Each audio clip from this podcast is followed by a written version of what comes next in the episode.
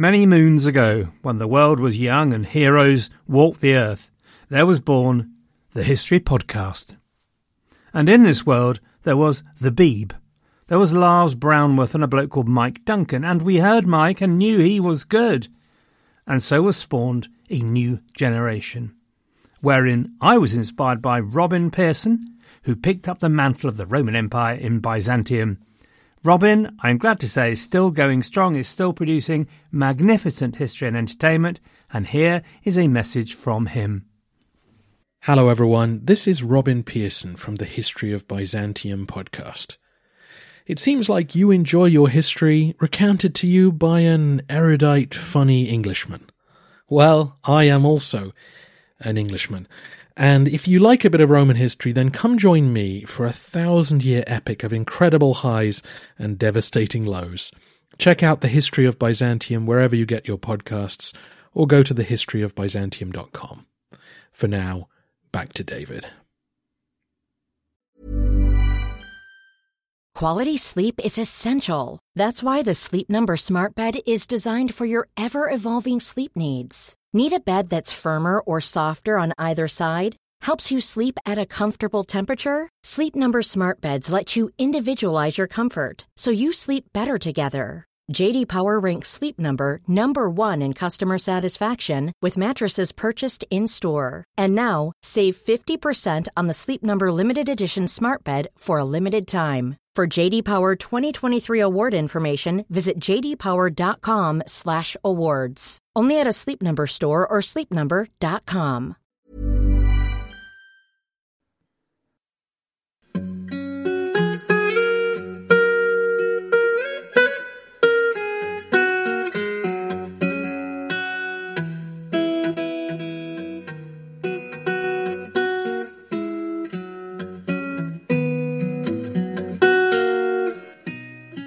Hello, everyone, and welcome to the History of England, episode 145, the Agincourt Campaign, part 2.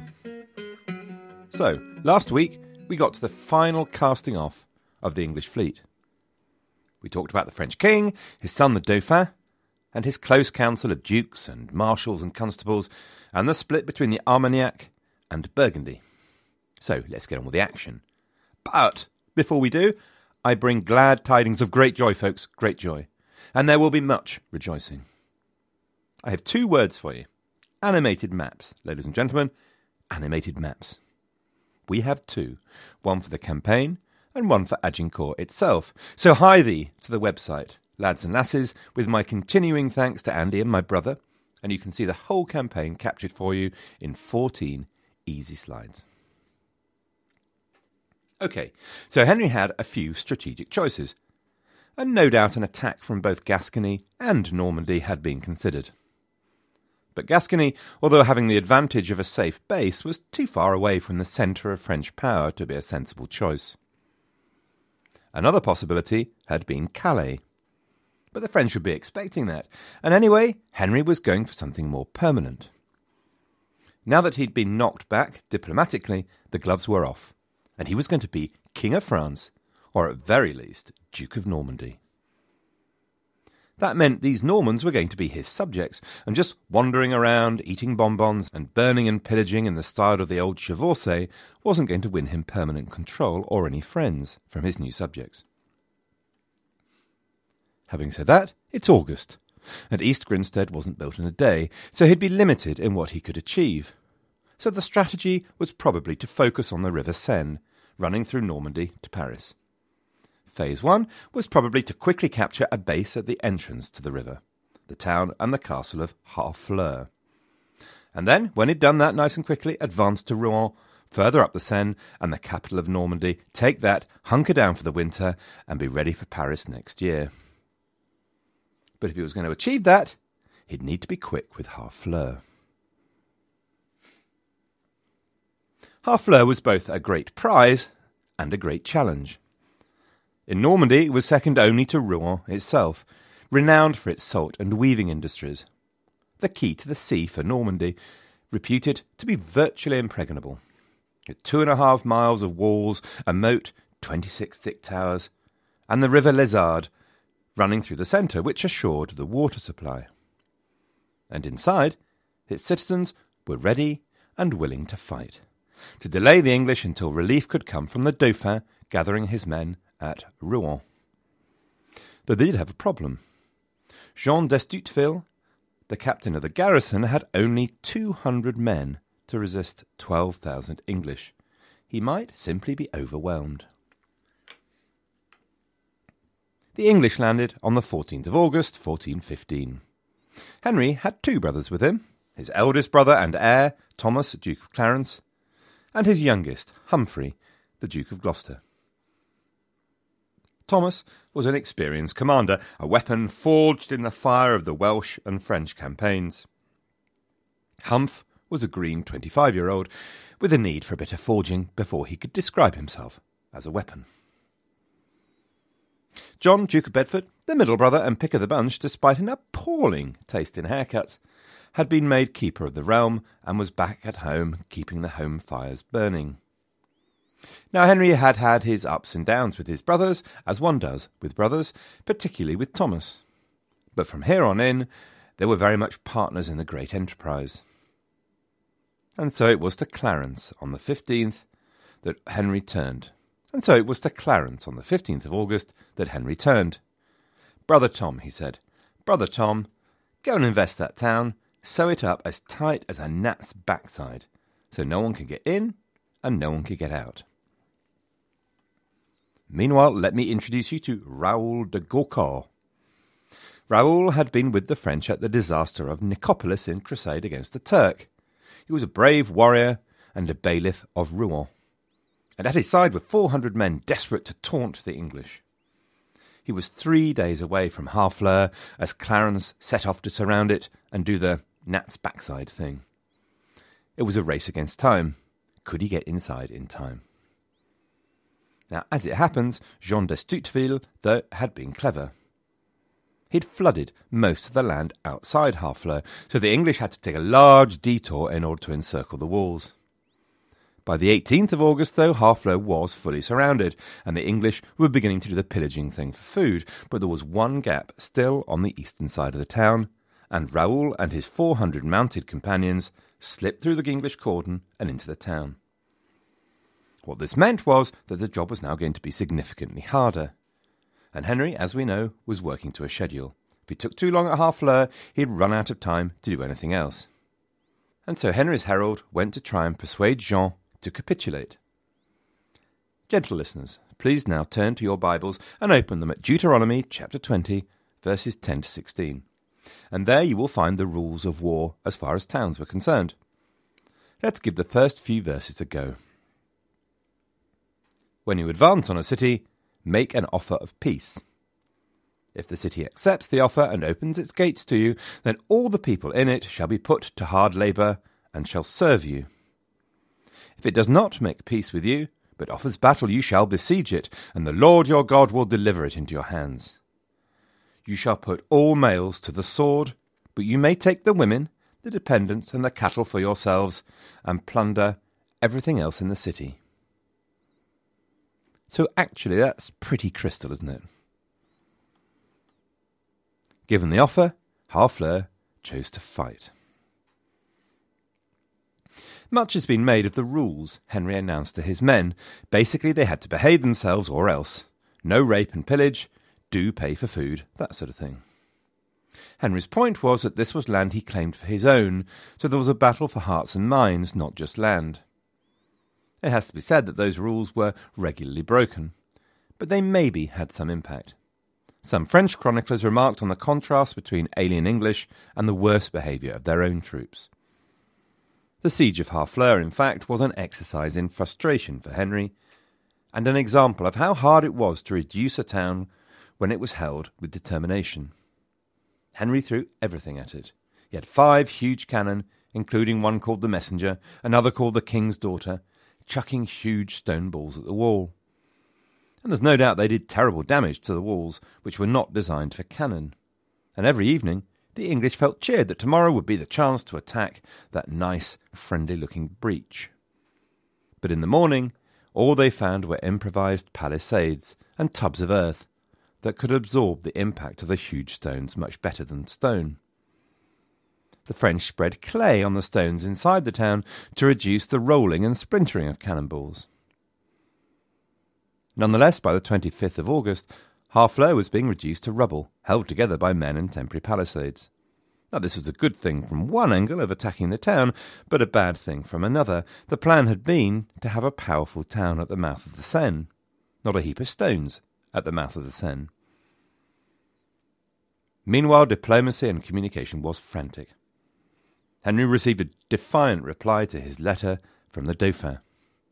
Jean d'Estouteville sent notes from Harfleur to the French commanders Charles d'Albret and Marshal Boucicault, who both had forces of 1,500 men in the region, while the main army assembled at the Rouen. On the 28th of August, the French council sent letters for all fighting men to assemble at Rouen. There was one rather crucial name missing the Duke of Burgundy. The Dauphin had decided that Duke John was not trustworthy enough, and so he didn't want him marching on Rouen with thousands of men armed to the teeth. Instead, his brother, Antony the Count of Flanders was summoned. And when another summons was issued on the 1st of September again, the Duke was excluded. And it was an insult, a public sign that Duke John was not trusted to fight for his liege lord. Meanwhile, Henry was talking to both the Dukes of Brittany and John the Fearless. As far as Henry was concerned, these men, despite having declared for their liege lord Charles VI, were actually on his side. But he was worried. He needed to know for sure, and Duke John of Burgundy was hardly Mr. Reliable. By the 28th of August, Henry was trying every trick in the book. Trying to fill in the moat with bundles of faggots, which the defenders burnt with the help of oil. Then he built mines, which the defenders countermined. And on the other side of the town, Clarence threw his men in attack against the walls, but was thrown back with no success. Every night Henry toured his army, encouraging and advising. But after two weeks, by the 1st of September, he had wanted to be on his way. And then the entirely predictable disaster struck camp fever, otherwise known, of course, as dysentery. With all those people stuck in the same place, with poor sanitation, it was pretty much inevitable. And on the 15th of September, Henry's close confidant, Bishop Courtenay, Wycliffe's old adversary at Oxford was dead from the disease. Henry's brother Clarence was shipped back home, along with the Hog, the Earl of March, and the English army was reduced by close to 1,500 men. Still the attacks went on, and on the 17th of September, after 35 days in France, with nothing to show for it, Henry demanded the town surrender and when he was sent away empty handed, prepared to throw everything at the walls of the town the following day, with a massive bombardment during the evening to prepare the way.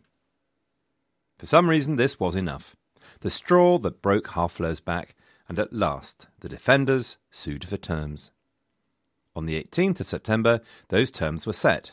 The Dauphin had five days to relieve the town, or it would open up the gates. Harfleur had asked for twelve, but Henry was careful to make sure he didn't have another Aberystwyth on his hands. Now the king and the Dauphin were still wandering down the Seine, now at the town of Vernon. They could not respond yet to the pleas for help from Harfleur. The army at Rouen was nowhere near ready. In fact, they were panicking a bit. A French town was falling, and they still hadn't had the contingents from the Duke of Burgundy. Duke John worried them and the Duke of Lorraine was sent to talk him into it. Duke John then made much of the insult that he had not been asked to come in person, but in the background he was in fact gathering his army. But all of this was way too late to help Harfleur. And so on the 22nd of September, true to form, no relieving army appeared outside the walls, and Gaucourt and Estouteville handed over the town and were taken hostage. Now, the deal was this anyone who was anybody was shipped over to England to be ransomed, or asked to go to Calais and give themselves up to be ransomed. Anyone prepared to swear allegiance to Henry could then stay in Harfleur, and the rest were given five écus and slung out on their ears. And now we've had that hardy perennial conversation many times before about the treatment of conquered towns, like the Black Prince in 1370 at Poitiers or Richard I outside Acre half the modern world saying he's a murdering, pitiless monster, the other half saying, oh, perfectly normal. Now, I belong to the second half. all jolly nasty and all the rest of it, but in history, context is everything. Henry could have had them all put to the sword. It's that Deuteronomy thing again. But in fact, they were spared and allowed to leave. Okay, so everyone was very happy. Henry, madly pious as ever, gave up great thanks to God. But hate it or loathe it, the damage was done. Harfleur had not gone according to plan and had held out far too long. It was now the 22nd of September, the days were getting colder, it was way, way too late to go and attack Rouen. Worse, Henry had a whopping great big army still in the field, way more than was needed to take Harfleur, and they'd all sat around eating bonbons, getting dysentery, and bankrupting the kingdom. And all Henry had to show for it was one town. Correction, all Henry had to show for it was one pile of rubble, formerly called a town. And then there's the third problem Henry now faced. Harfleur was defenceless, a pile of rubble. As soon as Henry shipped out, the French would just ship in. So it depends on how you view Henry as to how you describe the next bit. Essentially, Henry decided that although he would not have the time to take Rouen, he would have the time to do a bit of goading and wander through the Norman countryside, taking a trip to Calais. The historian J. H. Wylie saw Henry as madly pious and believing that just God would provide and all that, and he wandered into the French countryside without a plan. So, to quote him, the most foolhardy and reckless adventure that ever an unreasoning pietist devised. Ouch. Once again, my opinion counts for nothing against that of a proper historian, but I would favour the opposite view. I would favour the view that says Henry took a calculated, high risk strategy for very clear reasons. He decided to wander through the Norman countryside and take a trip to Calais. And he would do this because he had to pull the French army away from Harfleur. He had not had the time to rebuild the walls. The French would be able to retake it as soon as he had to take his army home. And then he'd have achieved nothing. Zip. Rien. Plus, he had this whopping great army, and I don't believe he did that because he was just a collector of soldiers. He did it because the evidence was that the English would give a French a beating in a pitched battle, and maybe, just maybe, the French had forgotten the eternal verities and the tactics that had allowed them to reverse every territorial gain Edward III had made, i.e., avoiding battle. If so, he would have a battle a glorious victory, and the world would be his lobster. That would be a plus. But the main thing was to get safely to Calais with the French watching, rather than watching his new possession being retaken by them. Henry might indeed be a madly pious, self important, cold hearted egotist. But he had a brain on him, the lad, and he had the courage to take an approach which, if it went wrong, could see him in a French prison, miles from home and his country to ransom. You have to admire that at very least. Plus, of course, God loved him, so hey, why not? Let me also add that he apparently did this in the teeth of the combined advice of his council. Even the militarily reckless Clarence, not yet shipped home, told him to stay put, don't court death. But Henry was made of sterner stuff. This was what he had been born for. There are two further bits of evidence that suggest that Henry wanted to draw the French away and get them to follow him. He sent a letter to the French saying exactly what he was going to do, so it was hardly a military secret then. And it took twelve more days until Henry was ready to move, and so hardly the actions of a man hoping to slip into Calais before the French noticed him. Of course, there was stuff to do. There were men to ship home, the defences of Harfleur to see to and in this Henry always showed great trust in his uncles, the Beauforts, Thomas the Duke of Exeter and Henry Bishop of Winchester, and so it was Thomas, Duke of Exeter, who was put in control of the defences of Harfleur with twelve hundred men. Meanwhile, the Earl of Warwick was sent ahead by sea to Calais to make sure there would be provisions when the army arrived there. And so now, Henry's main council on the march was composed of the Duke of York, his youngest brother, the Duke of Gloucester, and two barons, Thomas Erpingham and Lord Camoys. They arranged themselves. The Duke of York was appointed constable and marshal and commander of the vanguard. Henry himself commanded the main battle, and Lord Camoys the rearguard. Everyone knows therapy is great for solving problems, but getting therapy has its own problems too, like finding the right therapist, fitting into their schedule, and of course, the cost. Well, BetterHelp can solve those problems. It's totally online and built around your schedule. It's surprisingly affordable too. Connect with a credentialed therapist by phone, video, or online chat, all from the comfort of your home. Visit betterhelp.com to learn more and save 10% on your first month. That's BetterHelp, H E L P. When he set out, then, the consensus now seems to be that Henry had 9,600 men with him, considerably more than the 5,900 that were traditionally held to have been at Agincourt. These 9,600 would have been made up of about 1,500 men at arms, 7,000 archers, and the rest hangers on of various types, pages, that sort of thing. Ahead of him was approximately 144 miles as he marched north towards the River Somme and Calais, and probably that meant a couple of weeks on the march. Now Henry was avoiding Rouen, marching along the coast towards the River Somme, with Rouen on his right. The parallels with the Crécy campaign of Edward III are all over the place, and it transpires that Henry was in fact aiming for that same hidden ford that had saved Edward all those years ago, and which was, of course, a secret no longer Blanchetaque. It was high up on the River Somme near the coast, allowing Henry to stay close. It took Henry four days to get to Arques, 56 miles up on the coast as the crow flies, and negotiate with the castle there to let him pass unmolested, which was a pretty good pace. But the next day, 12th of October, he arrived in the much larger town of Eu and settled down for the night.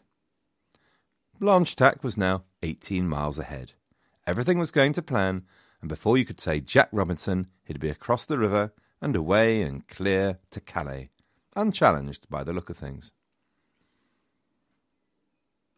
On the French side, fear and confidence mixed, but confidence was gaining ground. There had been a bit of a panic. Rumours that Duke John was about to attack Paris had led to the whole place being refortified. Then rumours had been heard that he'd told his vassals in Picardy, i.e., the lands closest to Normandy, where Henry was, not to muster. But by the 12th of October, the John had reassured everyone that he would in fact march to the support of the French crown. So everybody felt better. Having said that, they might have noticed that he was, in fact, sitting at a place called Gemol, which was miles away from Paris and a long, long way away from Blanchetaque. And they might have been even more worried if they realized that in Westminster a letter had arrived from John himself reassuring the English that everything would be okay, he would not get in the way of Henry's march. Essentially, John the Fearless was playing both ends which was what John the Fearless had been born to play endwise. But apart from that, French preparations were in fact going rather well, if a little belated. The king's summons had brought a response. Two armies were now gathering. North of the Somme, Charles d'Albret and Marshal Boucicault were gathering an army, many of whom were vassals of Duke John. This is important. The presence of a large group of men north of the Somme allowed the French to call the shots from here on in, either being ready to exploit the advantage of an army crossing a river, or playing the same old game they had played back in 1346, i.e., breaking the bridges over the Somme, guarding the fords, and forcing the English away from sustenance and safety of Calais towards desperation, defeat, and despair. So, as they sat at Rouen, the French leaders developed a plan, and here it is. Henry would be met at Blanchetaque. Forcing a river ford would be time consuming, expensive in men, and at the other side the English would emerge in chaos and be vulnerable to attack and wiped out.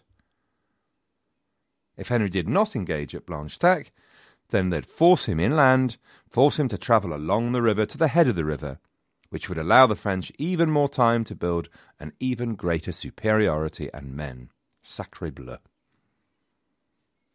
Even then, the French feared the English archers, and the battle plan would have to deal with them. So the order of battle was pretty traditional, but also bore this in mind. there would be a vanguard commanded by the most experienced military commanders, Constable d'Albret and Marshal Boucicault. The main battle would be commanded by the Duke d'Alençon. But there were two wrinkles to the plan, two contingents of heavily armed cavalry with very specific jobs. One of them would drive straight at the English archers on the wings and scatter the poorly armoured contingent, leaving the inferior English men at arms at the mercy of the French. The second group of cavalry was a squadron to attack the English baggage from behind and distract Henry at a critical moment in the battle. So, the 13th of October was a critical day because this was the day when the English were going to cross the river and head towards Calais. At first light, the English broke camp and marched north. But when the army was six miles away, a Gascon was taken prisoner.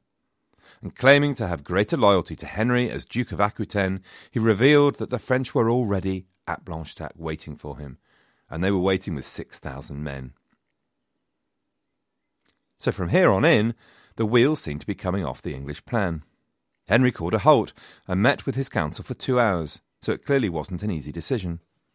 And in the end, they decided not to try to force the ford, but to move upstream in an attempt to find another crossing. And so round one had gone to France. Henry was now moving away from Calais at every step. His choices hadn't been great fight in the water or search for a crossing with the French watching.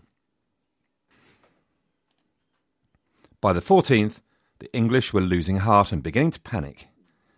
The next bridge at Pont Remy was reported broken.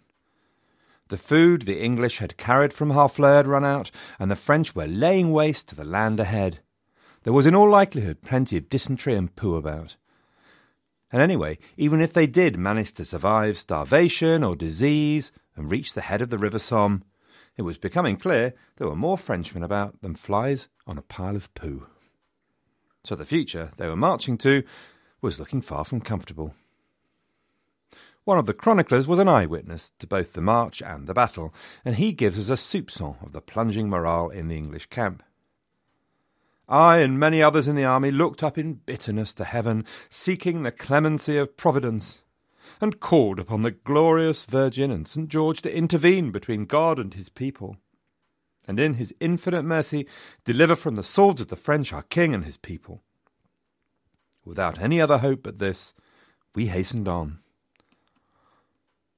All they could do was keep marching looking for a crossing, but the pace had slowed as well as they were forced to forage for food on the march and investigate every potential crossing point. The French king and his council were still at Rouen. The Duke of Orleans, destined to be the overall French commander, was riding to join them. Even the Duke of Brittany, who apparently had an agreement with Henry, was now moving to join the French with an army of 6,000. Meanwhile, Henry was already caught between two armies, one north of the Somme and the other at Rouen. On the 17th of October, Henry passed the bridge unbroken, but ignored it, because the French were holding it with an unchallengeable force, Morale in the English army continued to plummet. They were being controlled and managed by an enemy with superior numbers and superior position. There was one piece of good news. John the Fearless was still right where he ever was at Bourne, and showing no sign of joining the French army. Quite clearly he wasn't going to make it, but he was happy. For John, everything was falling out as he could possibly. For John, everything was falling out as well as he could have possibly expected. He just couldn't lose. His vassals from Picardy had joined the French, so he could claim to be supporting his boss and simply doing what he was told by staying out of the fight personally. But he could also look Henry in the eye and tell him he'd honoured their agreement by not joining the fight personally. And so he sat back, ordered a bit more wine, and chilled out. On the 18th of October, the English reached rock bottom when they reached the town of Nesle and watched the citizens hang out their colours in defiance, probably accompanied by cries about elderberries and hamsters and that sort of thing. In fury and panic, Henry ordered his men to burn the countryside around. But then, just as things looked to be at their worst, when everything was at its darkest, a bit like Edward all those years ago, there appeared on the horizon the tiniest light of the dawn of hope. Someone had heard that there was an unguarded crossing nearby. And the next day they found it a half broken causeway that could be crossed and could be mended, and no French force anywhere in sight. Somehow, from across the river, the French had lost touch with the English army, and by the time the French scouts reappeared, it was too late. Because by the following day, on the 19th of October, enough of the English were across to form a solid bridgehead. And now English spirits rose again. Now, once again, they were masters of their own destiny. It's also worth reminding ourselves that it's highly likely Henry always intended to fight. If he'd been making a dash for Calais to give the French the medieval equivalent of a Mooney, it's very unlikely he'd have waited so long at Harfleur before setting out. But who knows how Henry felt about all of this now? I'd be surprised if he hadn't lost just a little bit of sleep, and that if deep down he didn't really wish he was safe and sound in Calais. In the French camp, the news that the English had crossed the river was greeted with something of a whatever, yawn, so bored. After all, their feeling was they were going to give the English a beating anyway. By this time, the warlike Duke of Bourbon had joined the King, the Dauphin, and the Duke of Berry at Rouen, still well south of the English, but clearly ready to move north.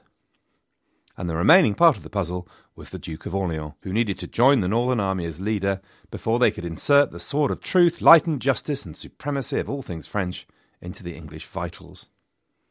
The Duke of Bourbon, meanwhile, legged it at high speed north to Peronne, just a few miles west of Henry's position on the Somme, and called the French leaders in the north together. In the village of Peronne, Bourbon was feeling bullish, confident, aggressive, and dealing with surges of hormones.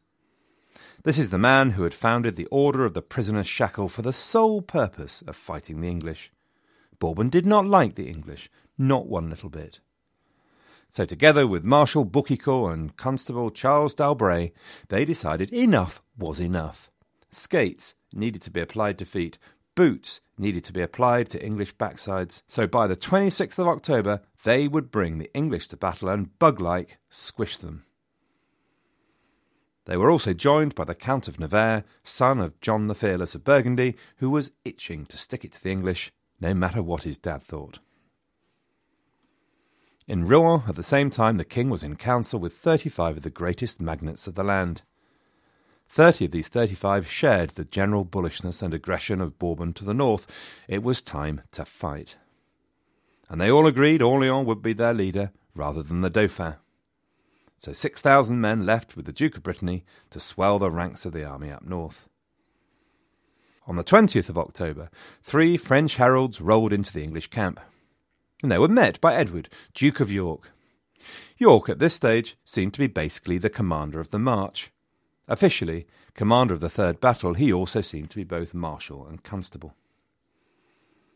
So once he'd assured himself this pair of heralds were serious, they were shown into the presence of the king. The following Thursday, they declared, they would fight the English at Aubigny, which lay northwest between Henry and Calais. Be there or be square. Henry courteously accepted the challenge and sent the French on their way with precious gifts. By now, the English and the French army of the north were close together, the English often marching on roads already churned up by the French feet. English morale had sunk once more, intimidated by the size of the French numbers. The rest of the troops fearing that battle was imminent, raised our eyes and hearts to heaven, crying out that God would have pity on us and turn us away from the violence of the French. And interestingly, Henry's route of march at this point was A, not towards Aubigny, and B, a jolly nippy fifteen miles a day. Northeast of them, the French army was beating a hasty path parallel to the English towards the site of the battle at Aubigny. So what was going on? had Henry bottled it, and decided that his army was in no fit state and time to run for home. Certainly it looks as though his advisers and magnates had bottled it for him, and were telling the lad that discretion was the better part of valour, live to fight another day, no go the bogeyman, all that sort of thing. You never know. It could be that Henry needed to keep a distance so that he could forage for food, or that he still intended to fight, but had no intention of fighting on a field identified by the French, which no doubt favoured them. As they marched, these two armies, we mustn't think of them tramping along grimly in two separate universes. I mean, yes, there'd have been a lot of grim tramping. In fact, more grim tramping than you can shake a stick at, but there would have been plenty of contact. Around the edges of the main column was a cloud of fighting men. There were the scouts, far ahead, reporting back on French movement. There were the herbergers, which is what the foragers were called, groups of armed men basically robbing villages to feed the army. The thought of keeping the native peasantry happy was now, in the panic of extremity, basically history. And then alongside the army there would have been a protective screen of cavalry. And of course the French were doing exactly the same thing, so surprise, surprise, they would sometimes meet up, clash, fight, win, or die. From the 20th, it looks as though basically Henry's army was fully armoured all of the time, because the battle could come at any time, and because danger and violence were always close. The French had legged it as hard as they could to get to Aubigny first and get things sorted out. At some point, they discovered that Henry was bottling it and seemed to be trying to slip away. Not on your Nelly, swore the French sacred blue. Their objective now was to get ahead of the English and block them from reaching Calais. On the 24th of October, as Henry crossed the River Canche, fighting became more intense between squadrons of French and English outriders. The armies were close, and it became clear that the pinch point was a village called Blangy-sur-Ternoise, because that was the next river between the English and Calais, and if the French could get there first and hold it, the English would have to fight with no safe retreat. On the 24th, the Duke of York reached the hill above the village and saw the French desperately trying to build up the defences, but they were too late, and the English attacked and secured the bridge. But ahead, charging down the hill across the river, came one of the Duke's scouts. By the time he reached the Duke and threw himself out of the saddle in front of his commander, the scout was out of breath and clearly in a panic. As he recovered his breath, he gasped to the Duke Be prepared quickly for battle, for you are about to fight against such a huge host that it cannot be numbered. The French had won the race, were ahead of the English, and to survive, Henry would have to fight his way through them. Next time, at last, I will put you out of your misery, and we will have the Battle of Agincourt. Finally. Thanks to everyone who responded to the Facebook poll on the weekly word. It's here to stay by the looks of things, and at the end of each episode. I suspect, incidentally, that I shall run out of ideas at some point, possibly quite quickly, but hey.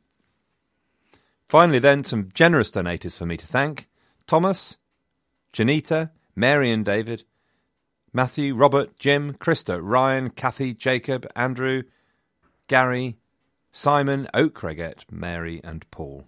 Thanks to all of you for listening, for your comments on the website, iTunes, Facebook, and all that sort of thing. Good luck and have a great week.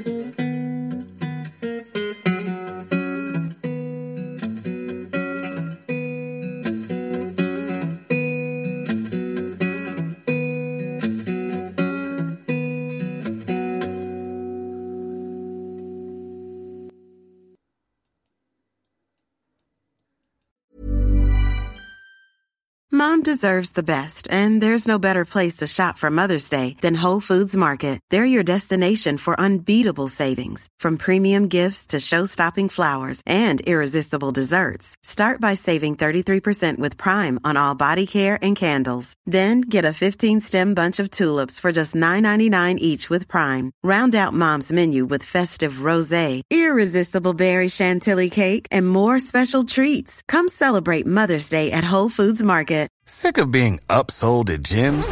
My guy, you're currently a base member. For $90 more, I can upgrade you to our Shred membership. For 130 more, you'll be a Swole member. And for just $300 more, you'll reach Sweat Platinum. At Planet Fitness, you'll get energy without the upsell. Never pushy, always free fitness training and equipment for every workout. It's fitness that fits your budget. Join Planet Fitness for just $1 down and $10 a month. Cancel anytime. Deal ends Friday, May 10th. See Home Club for details.